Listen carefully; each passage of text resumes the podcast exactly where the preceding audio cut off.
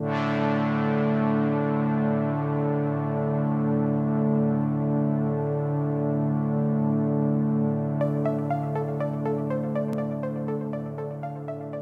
was deployed as an infantry team leader with the army in the Kunar province of Afghanistan from 2008 to 2009. One night, we set in on an observation patrol to overlook a village that we suspected IEDs were coming out of due to a successful IED recovery a few weeks prior. My lieutenant gave me a new thermal imaging system called the Recon 3 that none of us were familiar with and were told me just figure it out. I started messing around with the Recon 3 to see its capabilities, and I was surprised with the clarity of the images and the clarity of the zoom on it. I spent most of my time messing with the different functionalities and watching the village. I started to look across the valley to see what I could see, and that led me to look upon a spur that we had set in on, and I saw a very large heat signature at the top of one of those false peaks. I did everything I could to get as clear of an image as, as I could, suspecting that it was a group of Taliban huddled together around the light, as they tend to do in the mountains when all of a sudden the heat signature stood up as one being.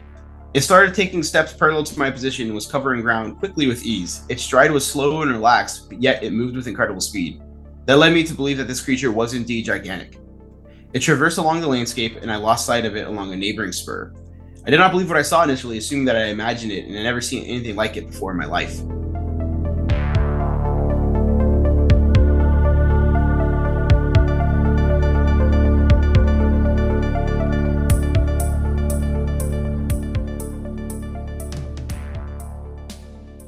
The history of our Earth is so different from what we can imagine.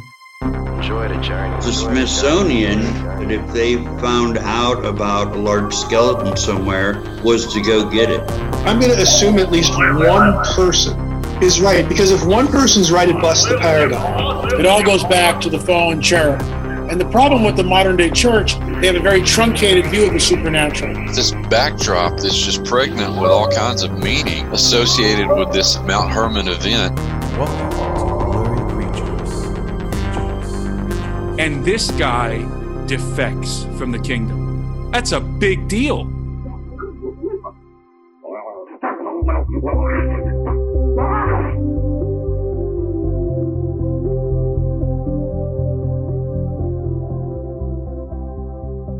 Luke, you're you're looking festive over there in your black hoodie. Okay, yeah, you and your camp, you and your camp Nephilim shirt, dude. Very festive. Listen, listen. Dude, you're- is that We're what the least festive guys right now. is that what you have to wear when you enter the bone zone? You got to have the proper It is. uniform on. I have to wear the shirt that says Camp Nephilim on it today because we're going into Nephilim territory. We got Tales from the Grid Square coming up. He's uh, he's our new friend, and he's got a great Instagram account. He curates stories of from the military about all kinds of weird stuff, paranormal things. That's in the Bone Zone because he's talking about ancient places and military bases and creature sightings and giant stuff. Dude, so He's got he's got the uh, the military entrance into the Blurryverse. that's right. He found that military door. Not only did he find it, but uh, he tells a great encounter. Nick's great. I'm excited about this one. He tells a lot of tales, everything from Bigfoot to giants to Dogman. We love it, man. It just gets blurrier and weirder. And appreciate uh, all the people out there who take a chance on us and come on and tell some stories. some real fun encounter stuff lately.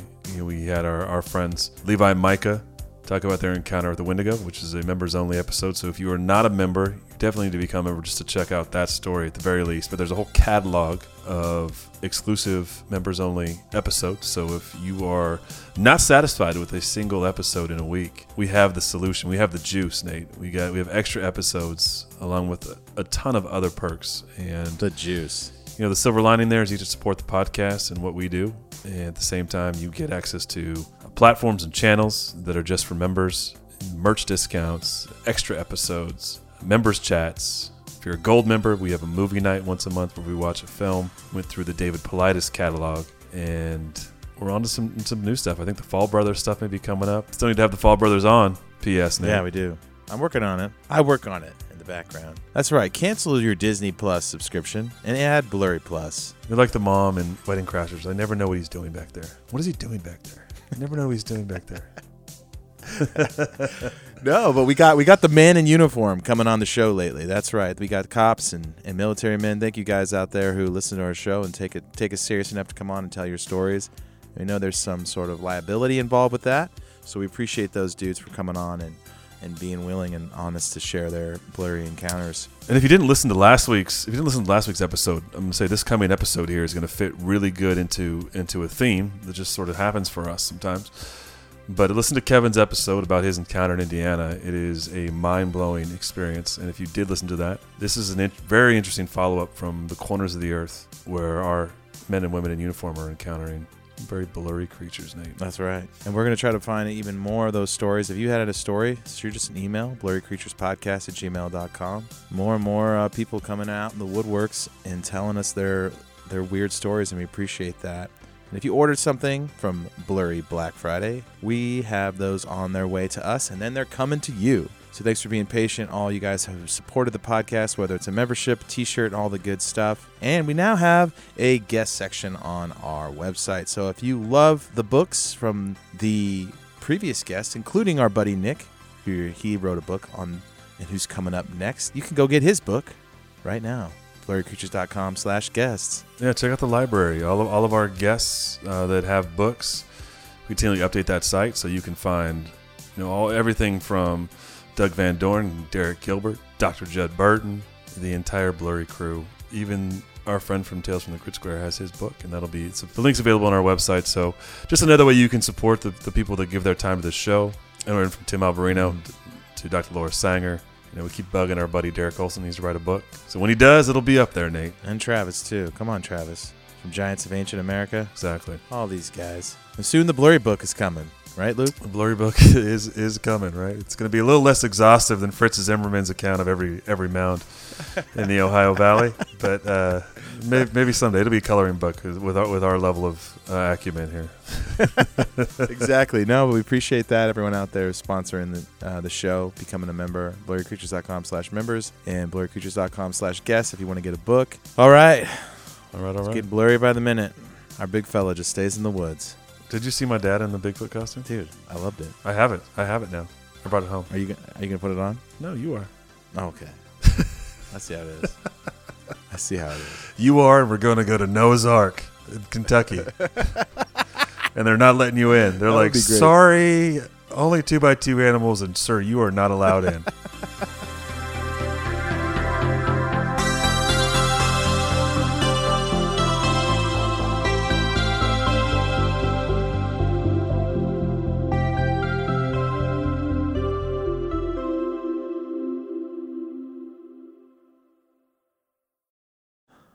woke up sick, but I'm not gonna cancel. A little difficult to uh, kind of set, schedule these meetings when I'm living literally across the Pacific. You're living in a t- terrible place, though. oh yeah, no, it's uh, you can't be Hawaii for the most part. Are you on Oahu or Kauai or where are you at? I'm on Oahu. Yeah, I remember when I was in high school, we t- took our senior trip to Hawaii. Remember, you could rent those scooters and just cause havoc. you still can. It's pretty funny. You're yes, just- the military guys got mad at me. Yeah, You were just smooching with girls in the back of the bus. That's what you were doing. I was trying. No one wanted to smooch this ginger. but yeah, man, thanks for coming on. Um, I don't. Do you? You don't want us? Do you want us to tell your name or no? Because you're kind of uh, hide your identity on your Instagram. So I figured. Yeah, you can use Nick Orton. That's like my uh it's been like my ghostwriter name or my like uh pseudonym that I use. Or just Nick or Tails. Well, all right, Nick, that's good enough for us. Thanks for coming on Blurry Creatures in the wee hours of the morning over there in Hawaii. Can't say thanks enough to you for coming on our podcast. Last week we had an episode about someone who saw uh, a Nephilim creature when they were a kid, and Kevin came on and told our story. And before that, really the only rumored encounter with a giant that was like infamous was the Kandahar giant in Afghanistan Yeah. which you know is a military story and that's kind of what you do.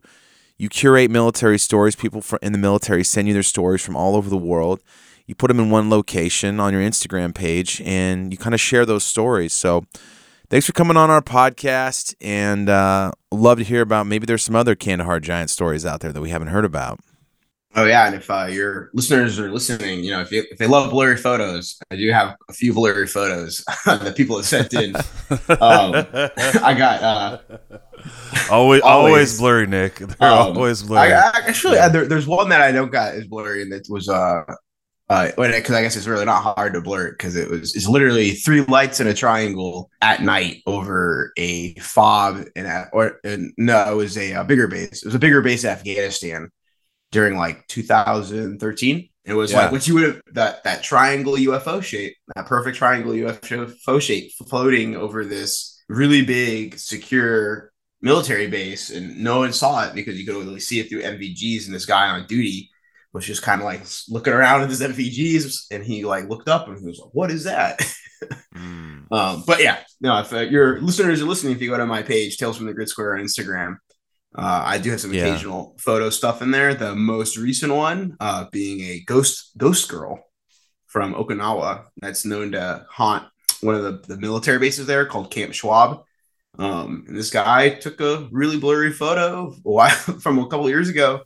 and uh, but if you look at it, it looks like a what's descri- what's always been described there is a ghostly little girl in a white dress. Yeah, we actually did an episode with our buddy Shay, who was a listener, and he came on and told his story. This guy worked at a hotel in, in Japan, and he was in the bottom bathroom smoking cigarettes, and this thing came in the bathroom and stood right in front of his stall. Pretty crazy story, man. It was it was pretty spooky. No, thank you. Yeah. Yeah, no, hard Yeah, We pass. forgot our Um, quintessential question. We always kick off the conversation with we ask all our guests what they think about Bigfoot. That's just how we do it. And I for, sometimes I, I forget to ask. Well, we've been going uh, we've been going so long. Don't ask me about Bigfoot because I feel like we'll be here. We'll be here for the next like three hours. But uh, You can do a real you can do a quick version, a recap. Yeah. What do you think? I definitely think it ex- uh, Bigfoot exists as a flesh and blood animal. I think there's just too much circumstantial evidence and accounts and just stuff from recent times to you know ancient times with the first tribes and the first people to discount it completely. I don't. I don't think there's more of a paranormal aspect of than it's a undiscovered species, which I think are a lot of like what is known what cryptids are known as or you know uh these some of these legends from past they're like this literally i think it's literally just a gigantic north american ape that doesn't like people and has eluded us for all these years Yeah, and and we get a little more into the weird on our show. We talk about the weird stuff that happens and associated with these creatures. You know, we're not we're not we're not afraid of that. And it's hard, man. It's it's such a he's a confusing the one. counterpoint to that is i think all the other weird the, the weird stuff people see in the woods is like something else entirely. Um like the vocalizations and people see i think uh that those are so like you know the skinwalker meme right? So skin skinwalker is basically like a meme Yeah. now especially like in the military. People say skinwalker all the time because it's like a joke. Uh but not really. It's like really but not really kind of thing. Like if you know you know kind of deal. Um Yeah. but like you know, all Skinwalker is is really is a Navajo legend of a shapeshifting shaman. But if you go talk to people who've been out in the woods, they see they've seen and heard things that are so bizarre they equate them to a Skinwalker, not Sasquatch, a Skinwalker or a Wendigo or whatever. And I think that there's this other cryptid out in the woods, like you know the pale crawlers. mm-hmm. I, I really buy into Yeah. that, and I think those exist The rakes.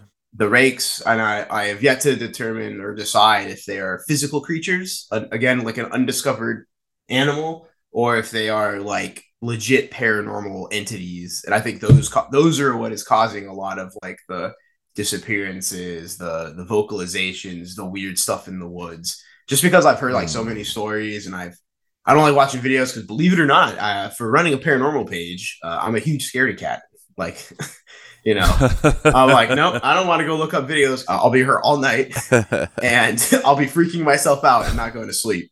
No, But I I get think it. I mean, some people s- s- some people say Bigfoot's like the protector of the woods, and I wonder if you know he's like helping people from getting abducted by these things, keeping people safe in the woods. I want to believe that's what Bigfoot does, but I mean, to be fair, like I've seen videos of these like rakes things, and I don't know. I think I think the three of us here, I think we could take them on. I think I think I could take one of them. You're a little skinny. I think I got I got enough. Be- I got enough beef here. Like. I work out. Like I think I could I think I could take one down. Yeah. Like I think they get the drop on people. Uh, just like I think Sasquatch could potentially get the drop on people. Like uh I listened to the Sierra sounds that one one the first time and I was thinking like I was like, wow, these guys almost got got. I think yeah, I yeah. I think those things were like came there to jump them and they saw that they were like in the little shelter and they just sat there all night and I was like, wow, you know, those guys maybe those guys were about to get attacked by those things. Who knows? And, hey Nick, in, in you know, you collect a lot of accounts and stories in in the military space. Do you ever come across anything? People send you stuff about about having encounters, you know, with Bigfoot, as far as military encounters, or, or brush brush up Oh with yeah, the big and guy. I'll have to like preface this with my little statement is like So like I uh, everything I talk about and like post about on my page, like so I am in the military, but like it's this obviously doesn't reflect the the views of the DoD, Department of Defense, or you know the U.S. Army or any Sure. other branch. Yeah. Uh, I gotta say that I'm just like a regular guy. I just like paranormal. I've liked paranormal like topics ever since I was a kid, and then I kind of realized that nobody's really kind of branching into this realm of like the military and the paranormal because it's actually a lot more prevalent than I thought it would be. Well, well, I mean, yeah, you got- you got to think you've got you've got soldiers and troops all over the planet that are going into some of the more remote places, you know, and operations and things like that. You've got to think that they bump into weird stuff, uh, especially because Nate and I, like he he had said, and we're prefacing that saying like this is you know we, we've been getting weird for for a few years here, but you know when you're when you're going to crazy places and you're doing doing operations and potentially you're you know you're armed as well. Uh, there's a lot more that we don't obviously don't hear about because I the government keeps caps on things. The- as you would say, you, this is your opinion and not the opinion of of the entities, and that's probably a given. but you got to think that that happens, you know, um, which is a fascinating place to be for you, just because to think, you know, I hadn't really thought about that a ton, but you know, if you're you know, in Kandahar, going you're, if you're if you're rooting out the Taliban in caves, if you're in the jung, deep jungles of, you know, of Southeast Asia, if you're you know all these places and deep in the ocean, all these different places that the military ends up doing, you know, operations, you, there's got to be stuff, right? Yeah, and you know, absolutely. And I think the other part of this too, and it's like other the other like my goal is to like you know help bridge that gap in my own weird way between like this the military and the civilian world. Because to be honest, like to your point, I think a lot of times I tell people it's not that like the government is hiding or covering up that you know these people have these encounters witness things it's like just literally because you know when you're operating or when you're working or when you're out there it's like you know oh i just saw you know i saw bigfoot just stand in front of me and walk away well anyways i have to get back to my job because if i don't people people are going to yell at me people are depending on me you know it's Yeah. like sometimes when you know the, the sergeant tells you hey shut up you didn't see anything it's not because he's covering it up it's because he really does not want to deal with having to explain to everyone how you just saw Bigfoot and we have a lot of work to do.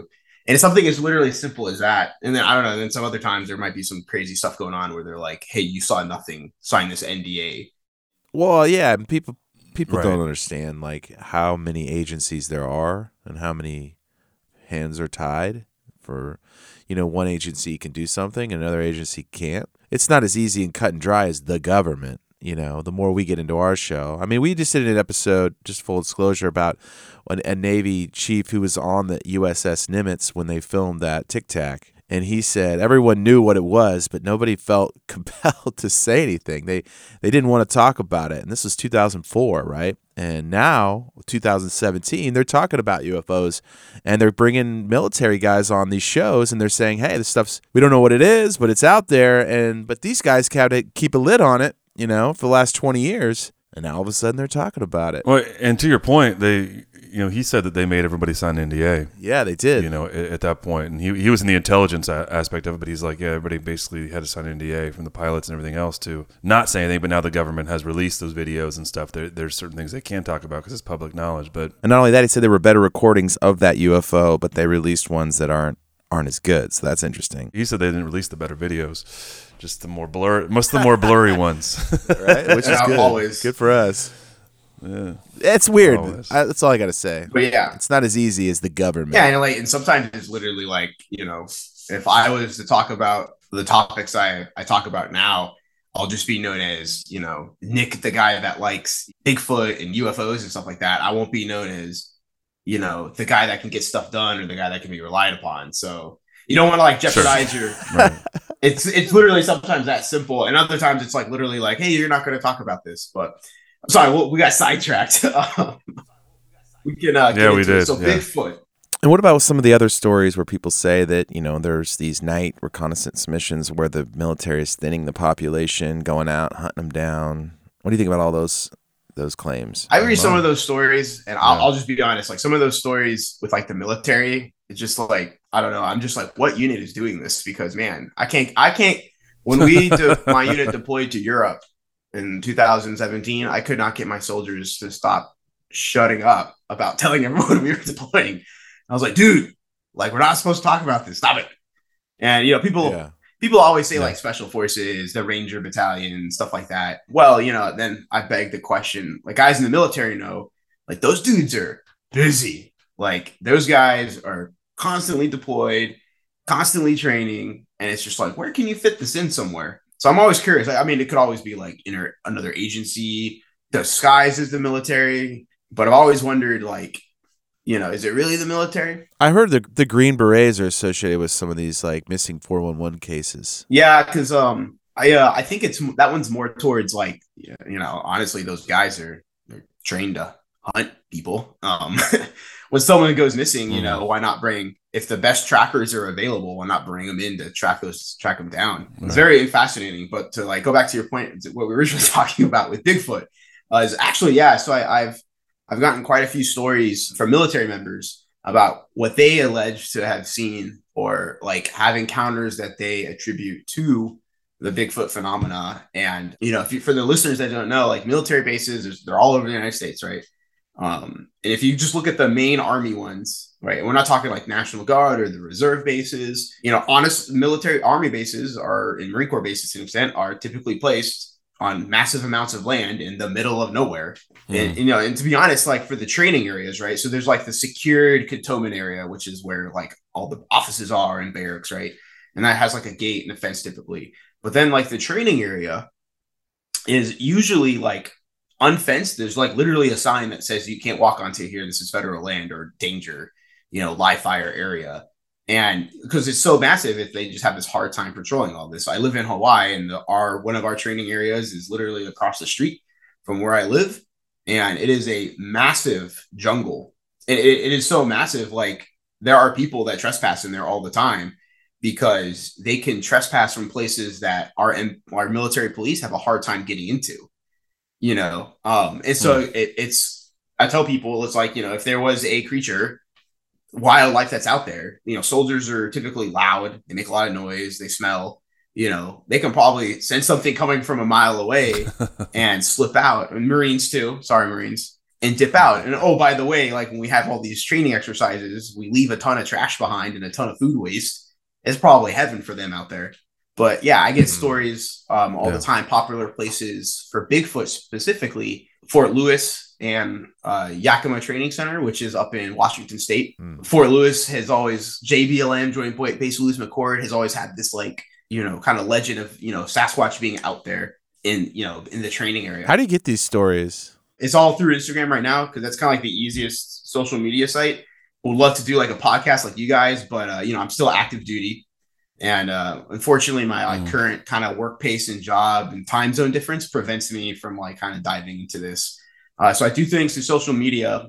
Kind of got inspiration from another page uh, called Battles and Beers, and he basically he collects war stories. If you guys like war stories, and his is the same format. He's on Instagram. You so I solicit, or you can come message me directly, or send me an email. You tell me your story. I, I ask, you maybe a couple more questions, or like whatever. To like we have a conversation to try to get some more details, and then I take that and I'll post it, or I'll save it for later, and I'll tell the audience why I save it for later. But I'll post it on the page in like a kind of easy flip book format so people can read it and it's real easy for people to enjoy. Uh, Or sometimes if I like the story and I think it's like a real a real mind bender or a mind, mind boggler, I'll take it and I'll save it for the book series that I'm writing. And I have my first book out. We could talk about that at the end. Yeah, what are some what are some mind benders? Yeah, Ooh, yeah. Tell us some of the best stories you've got. Some of the craziest ones. okay, drop some, drop some I on can- us here, Nick. So uh, if you were, so I always I always preface if you guys we were talking giants, so I will bring up the Yeah. first kind of like mind bender story I got, and I'm not gonna- it's it's pretty mundane, but I'll just go ahead and read it for you guys. So this is the story.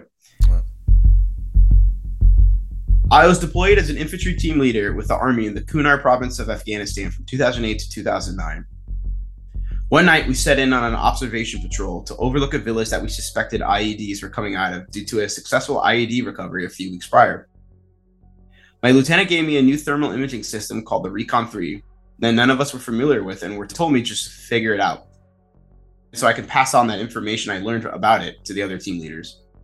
I started messing around with the Recon 3 to see its capabilities, and I was surprised with the clarity of the images and the clarity of the zoom on it. I spent most of my time messing with the different functionalities and watching the village. I started to look across the valley to see what I could see, and that led me to look upon a spur that we had set in on, and I saw a very large heat signature at the top of one of those false peaks. I did everything I could to get as clear of an image as, as I could. Suspecting that it was a group of Taliban huddled together around the light, as they tend to do in the mountains when all of a sudden the heat signature stood up as one being. The trees in that area grew to be about 10 to 12 feet tall, and this thing was as tall, if not more elevated, than the trees that surrounded it. It started taking steps parallel to my position and was covering ground quickly with ease. Its stride was slow and relaxed, but yet it moved with incredible speed. That led me to believe that this creature was indeed gigantic. It traversed along the landscape, and I lost sight of it along a neighboring spur. I did not believe what I saw initially, assuming that I imagined it and had never seen anything like it before in my life. I didn't tell many people about it when I was deployed or even in, in the army later, and I kept it to myself thinking it couldn't have been what I saw. But then in 2010, after I got out of the army, I was listening to coast to coast radio and I heard the story of a C 130 pilot talking about a similar creature. The memory came flooding back to me, and it made me consider other things I saw during that time on the service. The C 130 pilot discussed the creature in detail and said that it had fire orange hair. And it reminded me of a tradition the locals would do but would not speak of, was when they would dye their hair orange and dye their hair their goat's orange.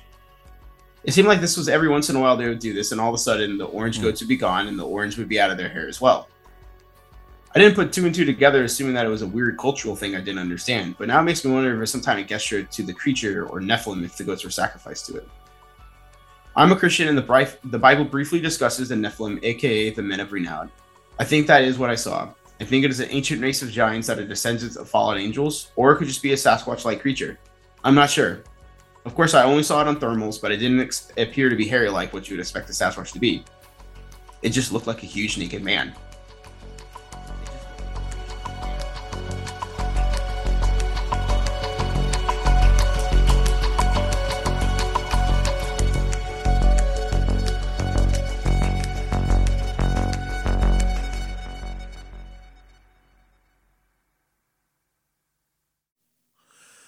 Dang, I like that. Yeah. There's, some, there's some nuggets in there.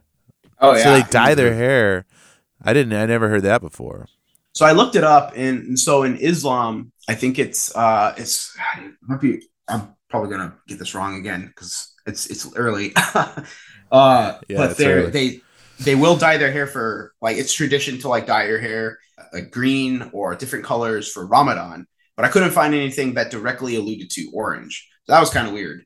And like that story is uh, funny. So I actually have other giant stories Yeah. that are like almost exactly Let's like go. that. They're, unfortunately, they're kind of boring. They're just kind of like they're literally just like that. Like dudes are sitting on like Hey, patrol. give us a couple more. Give us I a couple to- more. Okay, let me. I'll have to pull some of those out. I'll give you a. uh Here's uh I, I love it actually. Because I'm there's so many Bigfoot encounters. These ones are more fun to me. They're Oh, few yeah. and far between. You know, I was gonna try to give you guys some uh nice like kind of a spread of different stuff. I'll take a break of uh this is one of my favorites because it's just incredibly weird. Yeah. This is this will be something different from what you guys have heard, I'm sure. The only thing downrange. I saw downrange were dudes taking a piss in the morning or shit early at night, in the middle of the night.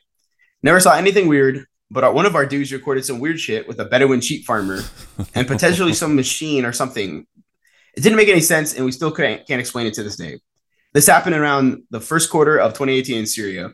We always saw these goat farmers in the middle of nowhere. They always had these little huts made of random material, and they moved every few weeks. This one night, in this one sortie, we had zero sensor taskings.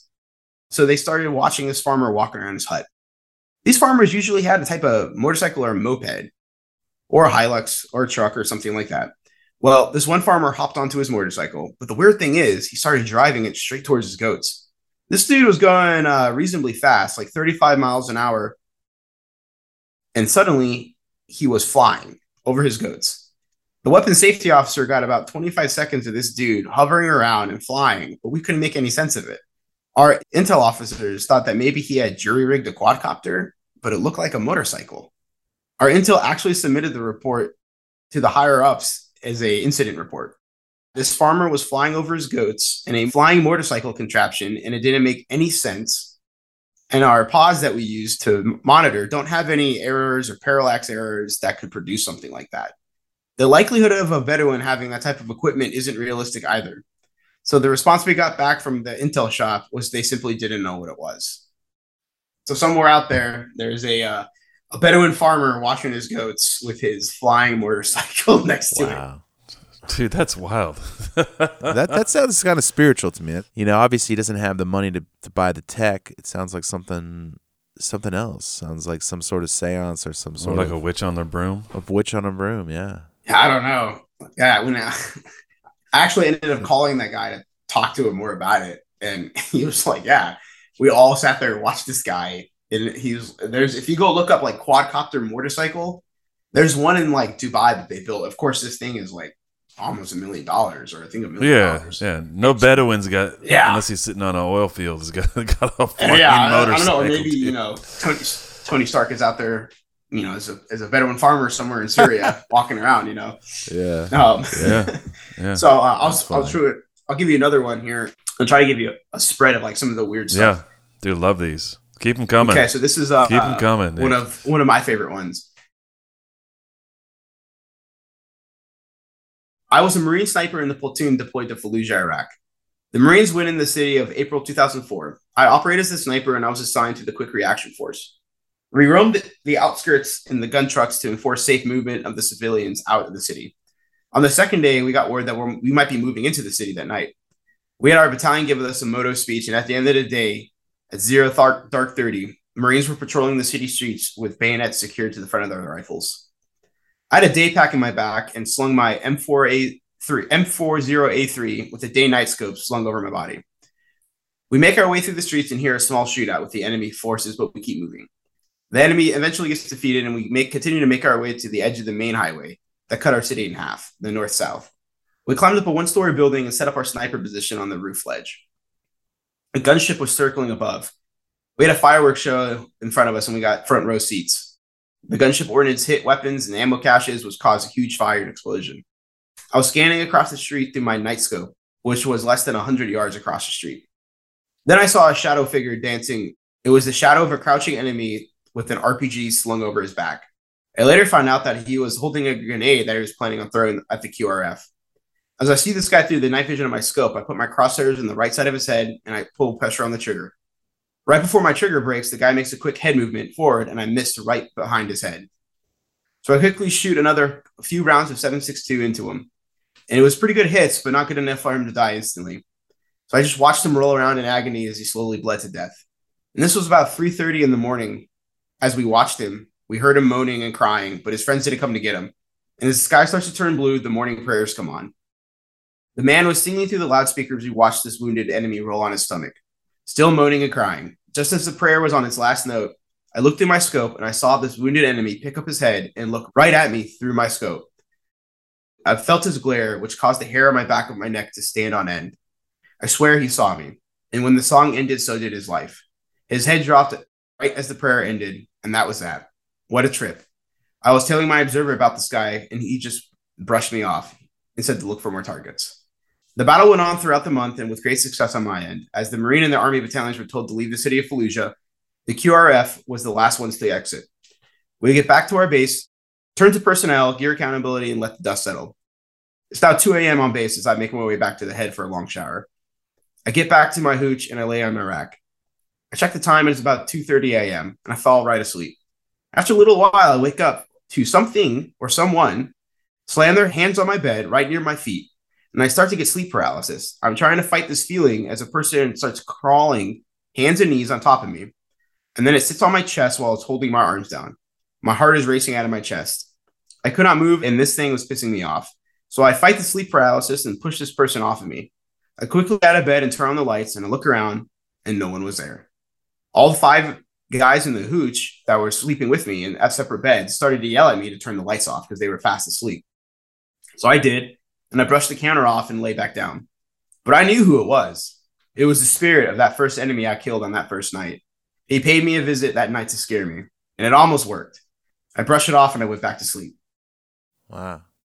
It's a freaky one, right? Dude, Creepy. see, that's gnarly. And those That's are like gnarly, those yeah. weird stories Fuck. from uh like combat that I'm trying to trying to capture. And you know, I tell people like, look, I don't have you know, I don't have time to sit there and check all the you know the facts and whatever. And so like you know, for the naysayers, it's like, hey, look at at at the very best, take these stories as true. I mean, because like I can't verify them, but at the very worst, you can just consider them entertaining fiction. Like you know, I was not there with that guy. I don't even want to betray my age here, but I was probably like in uh, middle school at that time, maybe.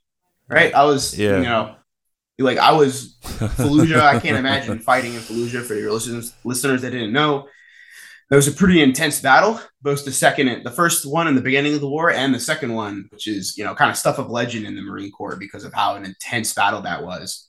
And uh, I'm still exploring kind of like that realm Yeah. because I've heard that there's some weird stuff that happened during that battle as well. Yeah, I mean, people can kind of you can kind of smell real quickly if they know what they're talking about. If they're making something up, if they don't know the you know the terms and they don't understand like the, the whole environment that you get as being in, in the military. We we kind of do the same thing on our show, Nick. Like we hear a lot of stuff, and sometimes if it's we just if it's just too crazy or weird, it's like I don't know. But uh, but after a while, that the same thing starts coming at you. You gotta gotta well, there's something to all this. Your mind expands, and the weirder stuff is is available. But did I like I like those stories, man. And that's a cool place to be. And the military doesn't probably, you know, kind of bring the uh, the people in that are making up stories. It probably it's not it's not that crowd. I, I mean, people do, people do unfortunately. Um, you know, some people are very bad storytellers. Like, uh, I'm also very well versed in like internet culture and like I've you know the the creepy pastas and I used to browse Yeah. uh, 4chan a lot on the paranormal page when I was a kid. And like I can I notice when people are trying to parrot me something some information. So I, I try Yeah. to do my due diligence of like thanks for sharing, bro, and kind of pushing it to the side. Uh, or for the most part, like I let like kind of like the audience kind of give input, and you know maybe when they're on that training mission and they heard this shrieking in the woods, they thought was a woman, it was really a fox. Yeah. You know, or maybe not. It was like uh the first time I heard a, a doe bleat in the middle of the night, I thought it was like a ghostly woman coming to collect my soul. I was right. freaking out. Yeah. I got a fox that lives in our backyard. Yeah, I know what that sounds like. Yep. And then I, I started hearing them all go off at once, and I was like, "Oh, that's what deer sound like." but I have a video of uh, Marines in a place and somewhere in the uh, West Coast that you know depicts what kind of like one of the legends they talk about there. It sounds, it legitimately sounds like a woman screaming in the woods, like just like I don't know how to describe it. And like I've heard cats, foxes. I've I've heard all recordings of owls. Uh, I've heard like you know like big cats. Like big cats always have that like like I don't know how to describe it. It's like a draw at the end yeah. when they all you gotta do is listen for that. And like once you hear it like yep that's a cat. And all, all cats do it. And like this one it, Yeah, it's mountain just lions like do, do have that weird. Yeah, being from California, yeah, you get a weird. bellow that's it just sounds human. It just sounds like a woman bellowing and yep screaming and like it's it's very strange. And then you know if you get into that that base that they're from it lines up with what people experience and people see out there. So you know and maybe it is sasquatch. I don't know I love it. Not that giant that that guy saw through the scope. Twelve foot. With the trees were twelve foot, and he was. That's what he estimated. right? mm-hmm. Dang. Yeah. Like- so we, we we the story we told this week was about a 14 foot guy that um, he saw in trees, but that was in Indiana. so it's wild, man. You know, we hear these stories and and we and we emailed him for a long time just to make sure, you know. And I think like you said, there's there's only so much time in the day to to try to vet these stories. I mean, obviously, if it, if you're coast to coast, yeah, I don't know, maybe you have a little more time. But for the rest of us, we're just like, hey, do with it what you will. What do you think about this story? Is it good? Yeah. Bad? Who knows? and you're absolutely right and that's like honestly all you really can do at this point because you know we may never have the answers but you know we can kind of start getting there maybe um, we can start like encouraging people to talk Yeah, we've heard a lot of rumblings in Afghanistan and giants. It's cool to get a couple stories about that because that's that's what everyone seems to know. Yeah. oh yeah and Once like i've come the to giant space. learn you know i never really deployed to uh, afghanistan that wasn't like in my in my story to do so but talking to people who did deploy there they all kind of unanimously agreed with me agreed to me that uh, without talking to each other that is such a weird place like to the locals it's a weird place you know it's an ancient place it's it's you know there's stories of giants like the locals talk about it there's stories of like what we would consider like sasquatch uh dogman Um, and you know, and some of the uh, Yeah. what's what's the other one? Like the jinn. If you go look into the stories of the jinn there, like to like the um, in places like Afghanistan and Pakistan, the jinn aren't ghosts. They're not like these paranormal things. They're like fact of the matter. When the villagers say there's jinn there, they really mean it. There's something there that is an evil ancient spirit that just don't mess with it. It'll leave you alone, but if you go there and mess with it, it's gonna Yeah, mess with you. I've, I've been to Kabul. In 2017, so I've been to Afghanistan. I could tell you, like the atmosphere there is weird in general. And I didn't get out into the like the you know out into the the bush or out you know wasn't on any fobs. It wasn't with the military, but just being there, there's you, you nailed it. There's something very ancient. It's super like mountainous and rugged. Once you even even surrounding the city, there's it's this wild, rugged place. Like it is, and there's just something that there's an air there that's it's heavy. It's heavy. It's it's just a. I can't imagine being deployed. I have friends that were deployed. You know, I, I've got a few buddies that were there multiple times, and not surprising that there's there's strange things that happen. You know, it seems that we have things that happen in the in the remote parts of this planet, and the more remote you get, sometimes the more weird these things are. Yeah, man. There's a lot of caves too, right? We talk about caves, Nate, and, and the things that, that come out of caves, or you can overlay cave maps in the United States with Oh, yeah. 411 stuff, and you can find all kinds of weird, you know, things that line up, and then, you know, and then you look at what what the people are Oh, saying is coming out of caves in, you know, other parts of the world. Uh, it's it's um, wild. For like I like looking into like local le- like legends to bases too. So like uh like you talk caves. Uh there's a lot of Marines that are stationed on Camp Pendleton and you know on in California there's another there's all these little sub camps within. Camp Horno is kind of the one that's uh close to the water. It's like if you're driving up to San Clemente, uh it's off to the if you're driving up north to San Clemente and you're you pass like you start getting in the middle of nowhere and the ocean's to your left. Uh, Camp Horno, you eventually pass it. It's like not marked on your uh, your right. There's just this big marine camp out there in the middle of nowhere, and a lot of the Marines out there talk about how they the Horno Skinwalker, how they've seen and heard this weird creature out there, and that there's all these caves that the Marine Corps has like not really designated, but like people have found supposed entrances to them. And you know, they some of the Marines out there think that there's like a creature that lives in these caves or creatures that comes out. And uh, there, I even talked to a squad. There's a squad out there called um, this. They their moniker is the Skinwalkers. And I was like, oh, that's really cool. Like, why'd you guys choose the Skinwalkers? Because I, I, there's other squads and units in the army that use like Wendigo or Bigfoot because it sounds cool. And they, they told me though it's because their Yeah. squad leader claimed that he had an encounter with a Skinwalker as a child, and that the Skinwalker had been following him his whole life.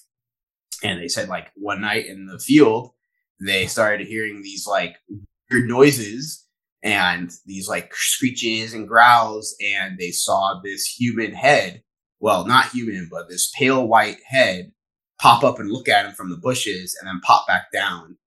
And the you know the squad leader, matter of factly, was like, uh, "Yep, that's the Dang. skinwalker I told you about, guys. This just follows me." And from then then on, they've been known as the, Dude. the skinwalkers. So I kind of like, oh, like what? Well, people, yeah, people don't understand some of these. See, it makes me think, you know, it's like, why are these military bases where they are? Why are they, you know, why are a bunch of military operations in these remote parts of the world? What's what's actually the the reason that they're there? Because I mean, if you look at Camp Pendleton, it's literally right off the the coast of California, next to Catalina Island. It's right there, and there's a lot of UFO activity. And if you look into the history of Catalina Island, they dug up a, a bunch of giants there. There's supposedly an underground megalith right in the right in the water there too.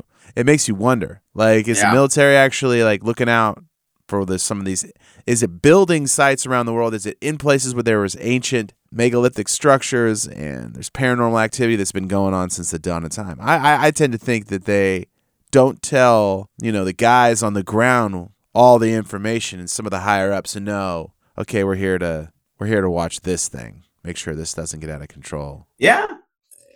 I mean, you, you could honestly be onto something just because of some of the stories I get from the sheer volume of service members. It kind of begs the question. A crazy place uh, for your listeners. I actually wrote a whole article on it for the Lethal Minds Journal, uh, which you can find on Instagram as well. But uh, Fort Campbell is no all the soldiers like just kind of know and say that the the training area is haunted and uh, like they see ghosts. There's even a road called Ghost Road because people driving down it have seen so many apparitions and like shadow people. Hmm.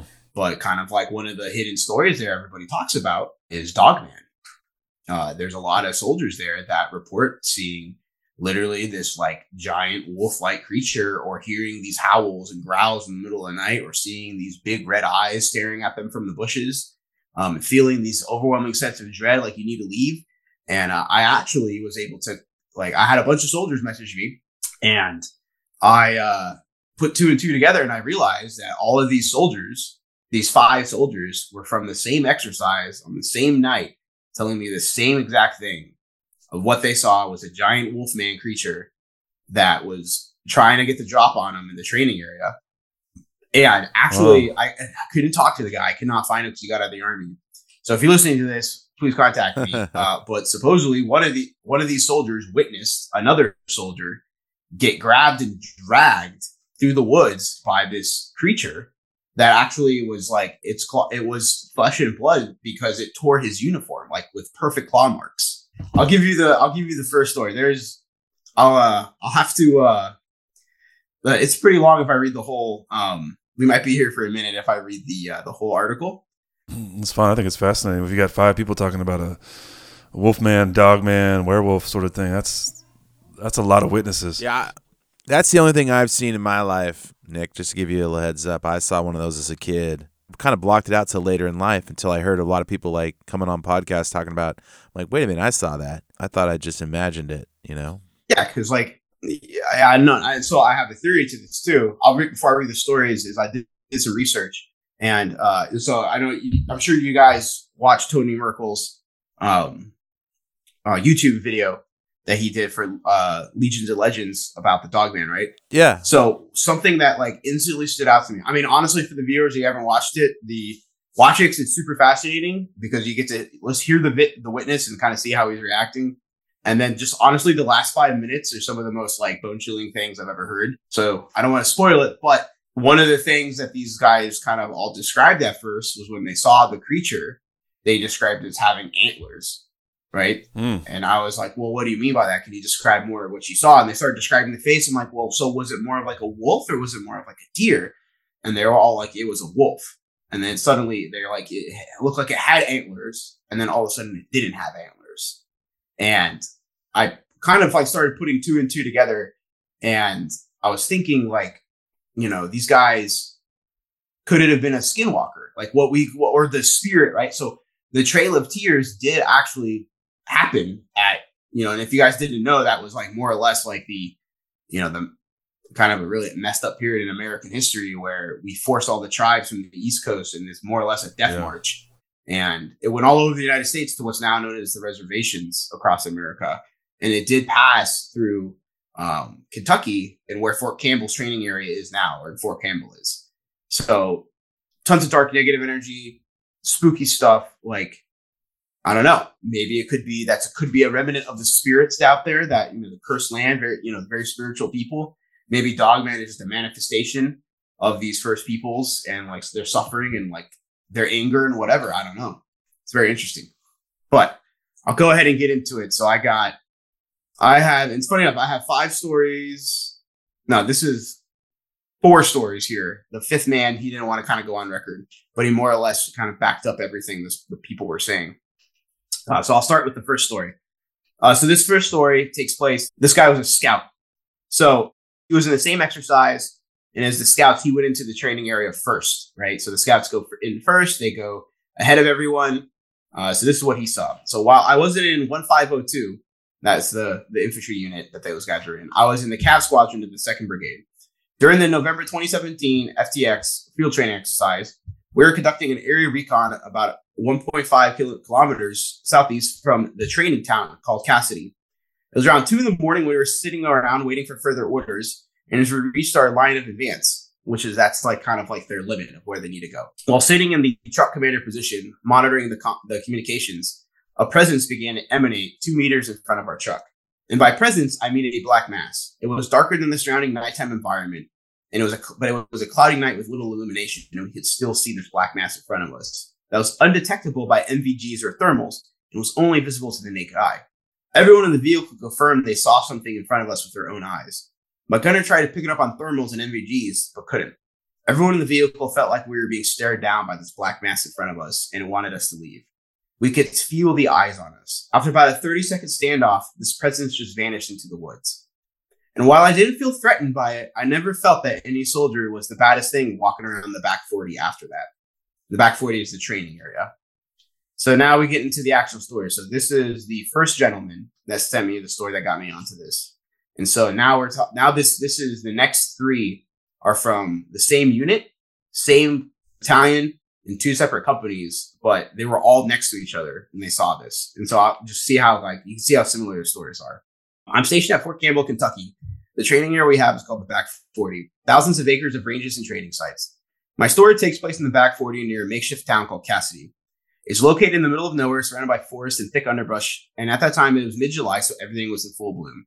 My company was conducting a two week field problem in the area, and after we secured this town, my platoon was tasked with pulling a blocking position about 100 meters to, into the wood line from this town. So this was like day 12 of a two week field problem, and I'm located on the far right area of our blocking position with my squad. I'm a squad leader in an infantry platoon, and we dig into the position. I'm located about 10 to 15 meters from my soldiers with my back up against a tree.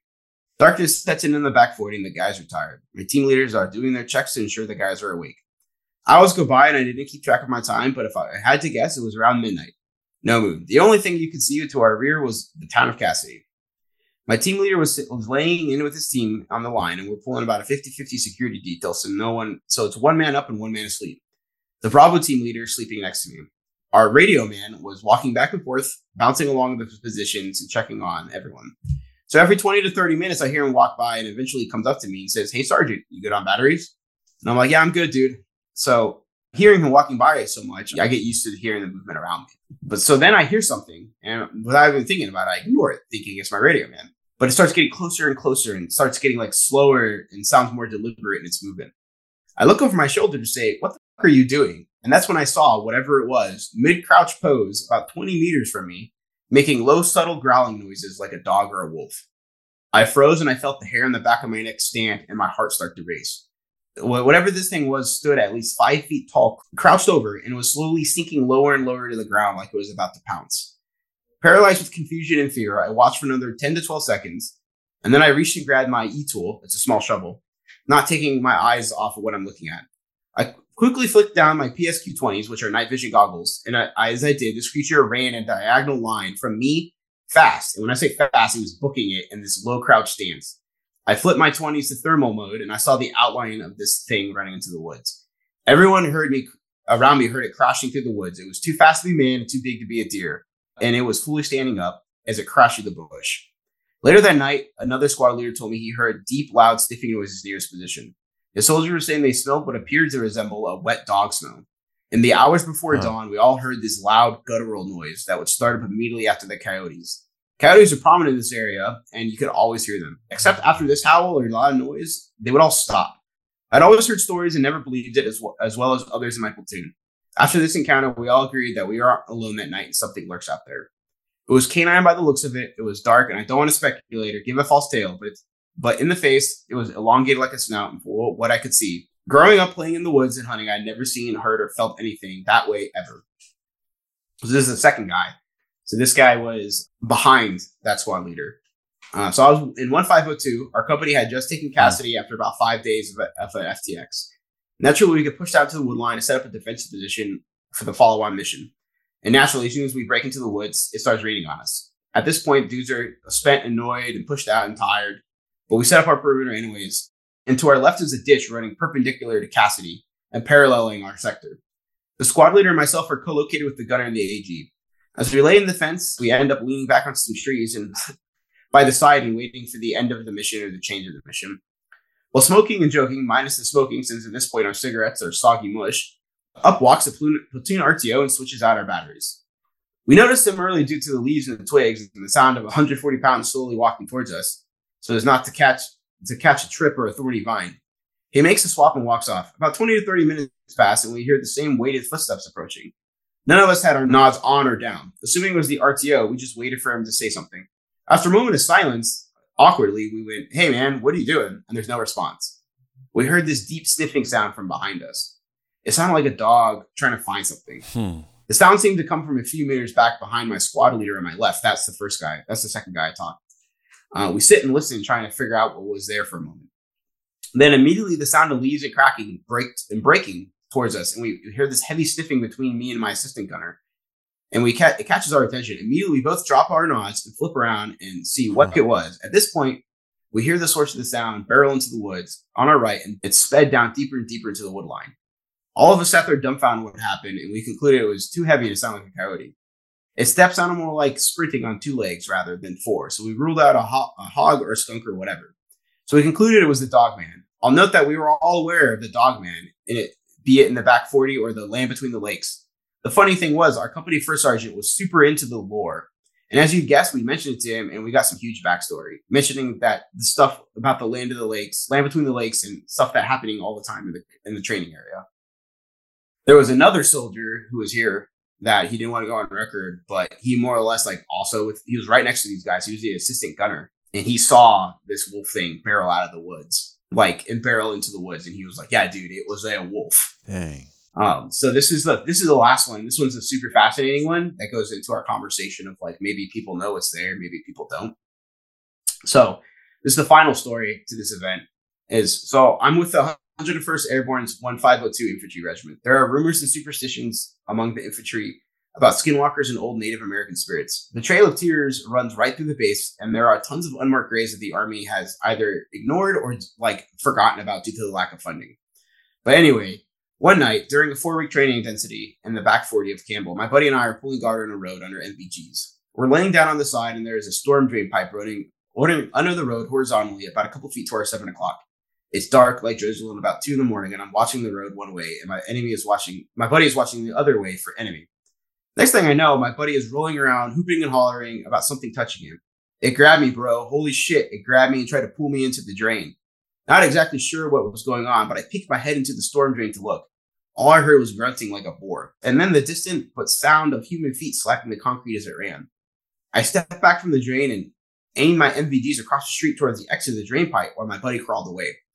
What I saw standing across the road in the tree line, 75 meters away from us, I can only describe as a legit dog man. It was eight to nine feet tall, with the head of a canine, the body of a wolf, and it was standing on its hind legs. Hmm. Broad shoulders, and I couldn't tell if the hair was dark or with leathery skin. But I did see the ears, pointy and large, almost elvish like. What stood out to me the most was when I was looking at it under nods. The eyes were glowing. Upon seeing it, I yelled and let off a burst of sim rounds. I'm not gonna lie, it scared the complete shit out of me. The dogman turned and disappeared into the woods, knocking down trees as it went on all fours and ran away. It snapped some, several smaller saplings in half as it ran away. Six to seven nights after that incident, I was behind my CEO and my company RTO under nods again, walking through the thickest shit you have ever seen in your life. And I mean, thorn bushes 10 feet tall, thicker than concrete. The whole company gets separated, and I remember hearing it howl in between the platoons. So much so that the CEO called up on the net to ask what, who the hell is making that noise and what is it. Hmm. No way it was a normal animal moving through the that type of brush we were all in. It was freaky. Some of us were later called into our first sergeant's office and we were retold the story. He basically told us to keep it to ourselves and never say anything about it to anyone. But I honestly still think about it and I can see the eyes. Huh. Right, wild, right? Um, That's wild. and like talking to a lot of those guys, Yeah, like all the soldiers kind of like even when they're back in their training area, like their Yeah. their barracks and they're you know, they're on the edge of this training area and they all hear the howls and some dudes see like eyes staring at them from the forest, hear stuff, smell it, you know. And some of the the command's just like, hey man, just don't talk about it. Whether that's because they know it's there or they're just like, we really don't want to deal with this right now. It begs the question, like, is there something out there you know, and is it like it's obviously a physical threat because it, it grabbed a dude and tore his uniform, Yeah. you know?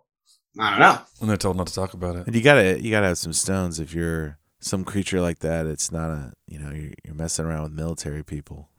Or you blast. know, every time, anytime. So here's a red flag for your viewers. Whenever you hear these stories about guys are on a training, you know, they're walking around with live rounds on a training mission. That's huge red flag, like because like we and we're in when we're doing training scenarios, all because you, know, you give someone gun, you just give someone gun with bullets, someone's gonna end up getting shot on accident Yeah. or on purpose. There's Yep. people like that. But uh, so like when we were in the field, you probably seen it. Those little like red things, little yellow things on the end of the rifles, right? So that's where if we shoot blanks, which are just basically that's the sim rounds. it just makes a loud noise and a flash um, to simulate like kind of like the rifle firing. And so like you know these dudes are these creatures could also know like all these soldiers will walk around the woods with all this these sim rounds Huh. that don't do anything and they're like what a perfect time they know they can mess with things and like get close and not have to worry about getting shot by like 50 dudes at once Makes sense, actually. Yeah, they, they got a bunch of pop guns. And Yeah. not, not any, uh, dude, not any rounds. That's that's wild. What? Yeah, my thought is just trying to rule out a human, you know, another human being out there playing a joke. I just don't think that would be plausible. uh, yeah i think i think like playing a joke in that scenario that i, I don't know I, you would get caught like I'm, there's there's no one that smart now i've come across guys that have told me like i'll post a story about like some noise or whatever. And like some i've had one guy come forward and say hey that was actually me. And i can prove it. And he actually proved it because he he said that i was here at this time and i put on a ghillie suit to intentionally go and mess with this unit. And you know i was i was able to conclude that this guy was legitimately telling the truth and he played a prank. But i don't think a lot of these stories are pranks at all. Like i think a lot of these stories are you know uh so some of the stories i think are mistaken identity for sure but i still i still want to post them and give people a voice but i think the vast majority of them are legit weird things that are happening and whether it's dogman bigfoot ufo whatever there's an there's an explanation in there somewhere and it's just we have to figure it out you know And what do you think? What do you think, Nick? What do you think? How's your uh, sort of understanding of these weird paranormal stories evolved? oh Where are you at with it all? That's a good question because I my viewpoints on these things have changed like exponentially. You know, I've even started. My dad's in the service, uh, or he's retired, but like you know, I've even started getting stories out of him. And my dad has always been like a skeptic. You know, he's like, "Hey, I'll believe it when I see it." But even he's like mentioned stuff to me, and I'm just looking at him like, "Dude, you don't think that's really weird? Like, you know, you don't think what you Yeah. saw in the sky because he's a pilot, what that was not a you know an aircraft? Like, you think that's weird? And you know, I, there's so many more stories I think guys are just holding on to because it goes back to that you know that factor. I think just you know it's the terror you laugh off in the moment, and like you know you're just so focused on what you need to do, you just push it to the back of your, your head. You know that, that that's what happened with me with some some other weird stuff I saw. You know, I pushed it back into the back of my head until like months later down the line, it clicked in with me when I was bringing it up with another service member who was there, and we both found out we had a shared experience, and that's where it got the ball rolling for Tales from the Grid Square. Was like you Hmm. know there there are these experiences out there, but like people just kind of push them aside to the back of their head. So like let's let's see what we can pull up. And man, I pulled up some stuff, it is definitely uh I sleep with I sleep with the light on in my house somewhere because you know, uh, I don't, I don't, it's just like, I'm like I said, I'm a huge scaredy cat. I'm very superstitious. And, you know, I think, especially out here in Hawaii, uh, if you guys didn't know, out here in Hawaii is extremely spiritual, extremely like, you know, there's a lot of haunted places out here on the island that you just simply can't get to because they're like deep in the jungle. And the locals don't want to take you because, you know, if you ask some of the locals, they'll tell you the activity is demonic, which is Hmm. insane. But like, Uh, you know, I have dudes here that have experienced things and seen things, uh, you know, that I, I don't want to divulge too much, but I work very close to a fame, like if there's a famous picture of Pearl Harbor, uh, right. And then there's like the Wheeler Army Airfield was the first place to get attacked. Um, there's a very famous picture of some buildings on fire. And I used to literally work in the building that was on fire in that picture, you know, and then, of course they rebuilt Wow. it, but that hangar that was bombed and set ablaze and killed all these all these uh, army personnel. That used to be literally my office, you know. And so there's all sorts of like weird connections. Like Fort Sill is built on an Yeah. on an Indian reservation. There's grave sites all over Fort Sill. Yeah. There's also a hidden history on these army and military bases and navy bases that uh, because we're just really bad, honestly, about recording our own history that's forgotten about Yeah. you know and so it's like that's just i like that niche subject and trying to bring some of this stuff to like you know awareness and you know in my own way kind of capture veteran stories and like record them sorry i kind of got sidetracked there No, no, no. We've heard all, we- we've heard it all, man. Someone told us the Hawaiian Observatory is uh is a portal.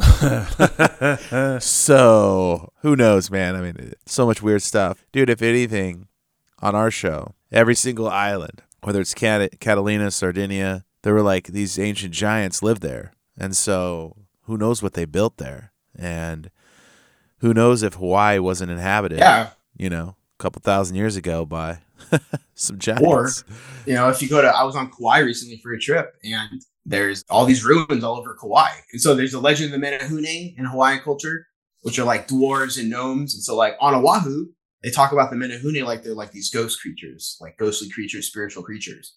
On Kauai, they're treated like they were physical flesh and blood, and there's all these ruins all over Kauai that were found when that are documented they were there before the Hawaiians came there of the Menehune, and that to on Kauai, the Menehune were literally like mm-hmm. the people there. It's a lost civilization. And I think someone I found the document, I have to go look for it again. Even on the census in like 1801 or 1810, there were six people on the island that identified themselves as Menehune. Makes you wonder. Yeah. So makes you wonder. Yeah. Huh.